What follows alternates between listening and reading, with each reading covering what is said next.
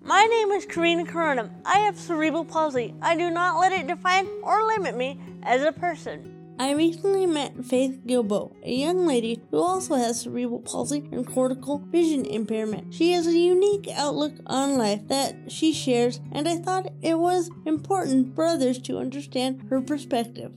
We want to be treated the same, even though we're different, but that doesn't make you special, it just makes you unique.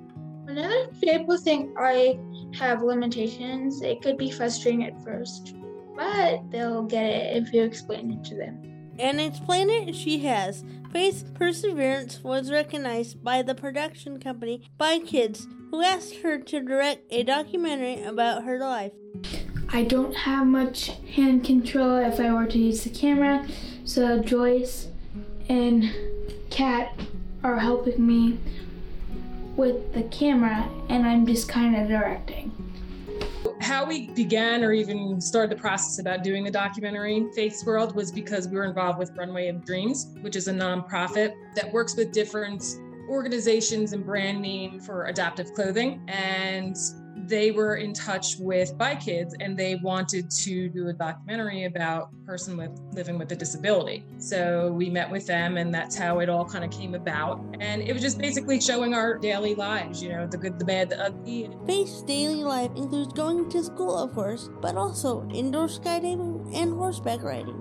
I wanted to open people's eyes to different disabilities. Inspiration means a whole lot to me because I think that is something that everyone could look up to, especially getting inspired with someone with a disability because they're like, that's different.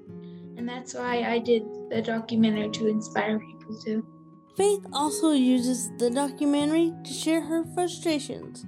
Because sometimes people are actually like, don't understand and don't see my point and where I'm coming from. They're like, why is she in a walker? That's weird.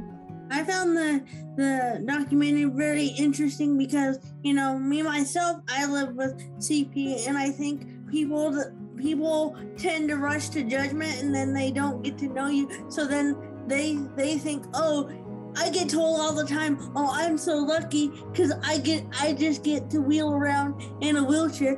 No you don't under understand all the hard things I have to go through. So it just irritates me when people just rush to that judgment. Yeah, one of my roommates said that I was the only one in a wheelchair, and she's like, "You're so lucky you get to wheel around in a wheelchair." And I'm like, "No, because I have to do a lot of different things, and it could be hard." But I guess yeah. she didn't she didn't know the aspect of it because I was the only one in a wheelchair, and believe me, she wouldn't be jealous. Faith has more projects in the works, including a new podcast with her parents.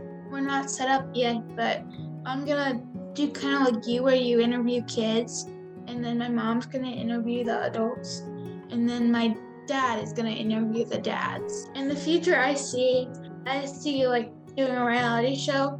My mom says i should write a book but i might not do that until i'm older and have kids because i feel like that would be something fun to do with your kids Faith may be young, but isn't she inspiring? She shows us that those with disabilities can do anything we put our minds to, and we want to be treated just like everyone else.